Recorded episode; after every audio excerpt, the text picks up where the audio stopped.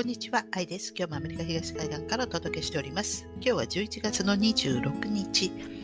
土曜日です。数日前にワシントンポストがアメリカの8月のコロナ患者のですね、死亡数統計取ったら58%がワクチン接種者であったと、まあ、報道したんですけれども、結構イーロン・マスクさんがですね、ツイッター買収したせいか、ツイッター内ではですね、結構ワクチン厄介、後遺症とか、まあそういったツイート結構流れていってますね。でまあ、ここではですね、もうワクチンの話はやめにして、これなんでかって言ったら数ヶ月前にですね、私の YouTube チャンネルですね、ワクチン関連の動画、これ削除されまして、で、これ1回目の警告が来たので、これ2回目来るとめんどくさくなるので、まあ、もうワクチンの話はやめておきます。ただ、こうワクチン打ってなくてもですね、シェディングという形で我々は結構こう、被害を受けているので、まあ、どちらにせよね、打っても打たなくてもあまりいい状況ではないですね。でこの間、国連の推計で、世界人口数が80億突破したと発表されましたけれども、これ、第二次世界大戦のですね、まあ、最終的な目的が、まあ、人口抑制であったというのであれば、今回のコロナもですね、まあ、プラスワクチン厄介ですけども、まあ、抑制して80億といったところだったわけですね。といっても、その推計もですね、まあ、どれだけ正確なのかちょっと疑問ですけどもね。まあ、もしコロナがなければ、この80億突破っていうのはもっと早い時期に起きてたかもしれないし、いや80億どころかもっとあの100億とかだったのかもしれないですけれども、まあ、そういったことを我々は戦争という形で野蛮ですけれどもやってきたわけですね。戦争っていうのはまあ人間をもう消費するわけですから。で、今もうウクライナでやってますけれども、実際に現場に行ってないので何とも言えないですけれどもね。でも犠牲になっている方々は、まあ、いるわけですよ。で、前にも何回も解説してますけれども、ウクライナというこの戦場アリーナで外国人傭兵たちが戦っているわけですね。で、分かってて戦っている人たちもいれば、意味分からなくて戦っている人もいると思います。どんだけ続くのか、もう冬将軍が来るから、あの終わるんじゃないかとか、いろいろ言われてますけれども、ロシアが本気でウクライナを潰そうと思えば、あっという間に潰して終わると思うんですよ。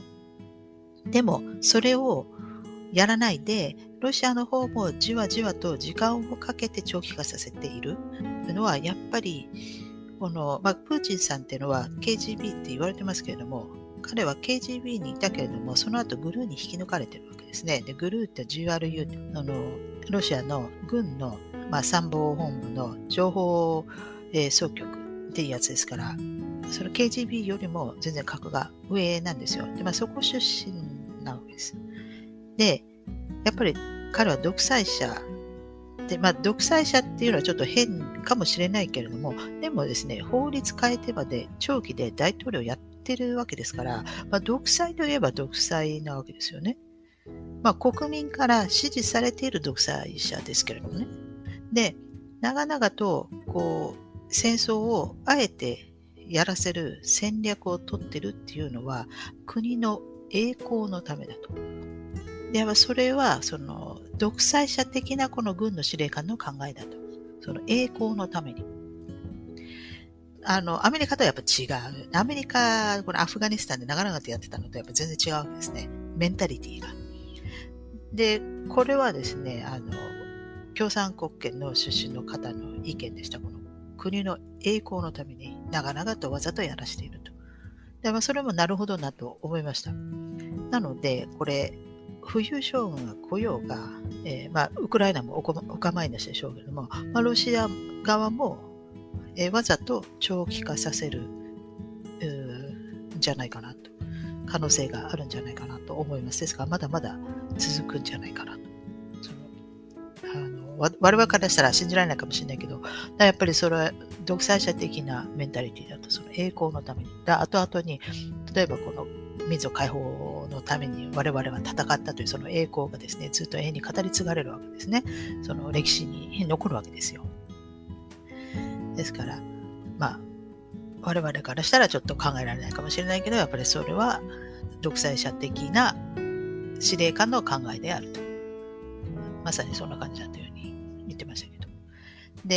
ウクライナと同じような地域が世界の他にもありますよね。皆さんご存知の通り、まあ、台湾なわけですよ。台湾もウクライナ同様ですね、正義の効果ではない。ウクライナも正義の効果じゃないですから。というこう中途半端な現状は同じなわけですね。ですから、その正義の国家でない、国のようで国じゃない、それがやっぱりまあ、ウクライナがですね、汚職のブラックホールだった、つまりロンダリングのブラックホールだったわけで、まあ、台湾も同じですね。ですから、こう中国と西側を結ぶその、まあ、ロンダリングの、まあ、抜け穴というか、ブラックホールであったりとか、例えば北朝鮮に抜けるその、えー、半導体がですね、北朝鮮に流れるといった、その、あの、抜け穴だったりとかしてるわけですよね。ですから、あのミサイルが来たからですね、ドカンドカン何十発も撃つことが可能にできるのも、やはり台湾のおかげなんじゃないかなと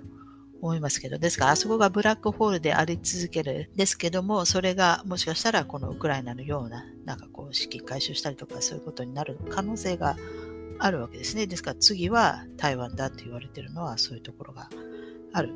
かもしれない。やっぱりこう緊張がだんだん高まってきてますから。選挙は2024年の1月ですよね。ですから彼女はそれまで人気ですけれども、まあ、もしかしたら国民党が復活してくる可能性があるかもしれないということで、えこれのも全部やっぱり台湾有事を前提に行われているんじゃないかなと思います。さらにですね、あの先ほど言ったこの半導体、やっぱり台湾のその TSMC ですか？台湾の半導体製造会社、これがやっぱり世界一シェアを誇ってるわけですね。ですから、今結構半導体云々の話が出てますよね。例えば、まあ、熊本にその TSMC のまあ、工場を作るとか、持ってくるとか言ってますし、それから、まあ、これは多分台湾有事とかだった時、あそこが封鎖された時とか困るからでしょうね。で、まあ、日本でもあの力を入れると。アメリカでももうすでに国産でやるって言って結構力を入れてるっていうのも結構前からありますからね。それに政府がまお金を出してまやるっていうのはやっぱりこれはもう台湾有事の後どどのようになるのかっていうのがもうすでにもうシミュレーションされてですね。だからそれはあの台湾有事、えー、始まり、えー、封鎖されたりとか、えー、それからその有事の後とか、まあ、そういったのを考えてもうすでに行動が移っているということなんではないかなと思います。ですからすぐにはまだ始まらないにしても、まあ、最終的にはあの始まるんではないかな。ただ実際にどんだけ本当に始まるのかは知らないですけどね。あのツイッターを見てる限り、そのウクライナもそうですけど、一体どれだけ本当なのかもわからない。もう今のもうやり方は、今まではね、海だ陸だと、そして空だと、そしてその後は、えー、衛星だなんだと宇宙にまで広がって、そしたら今はですね、認知戦という、その人間の脳の中で戦争が起きてると認知されれば起きてることになるわけです。起きてなくても。なので、マスクさんが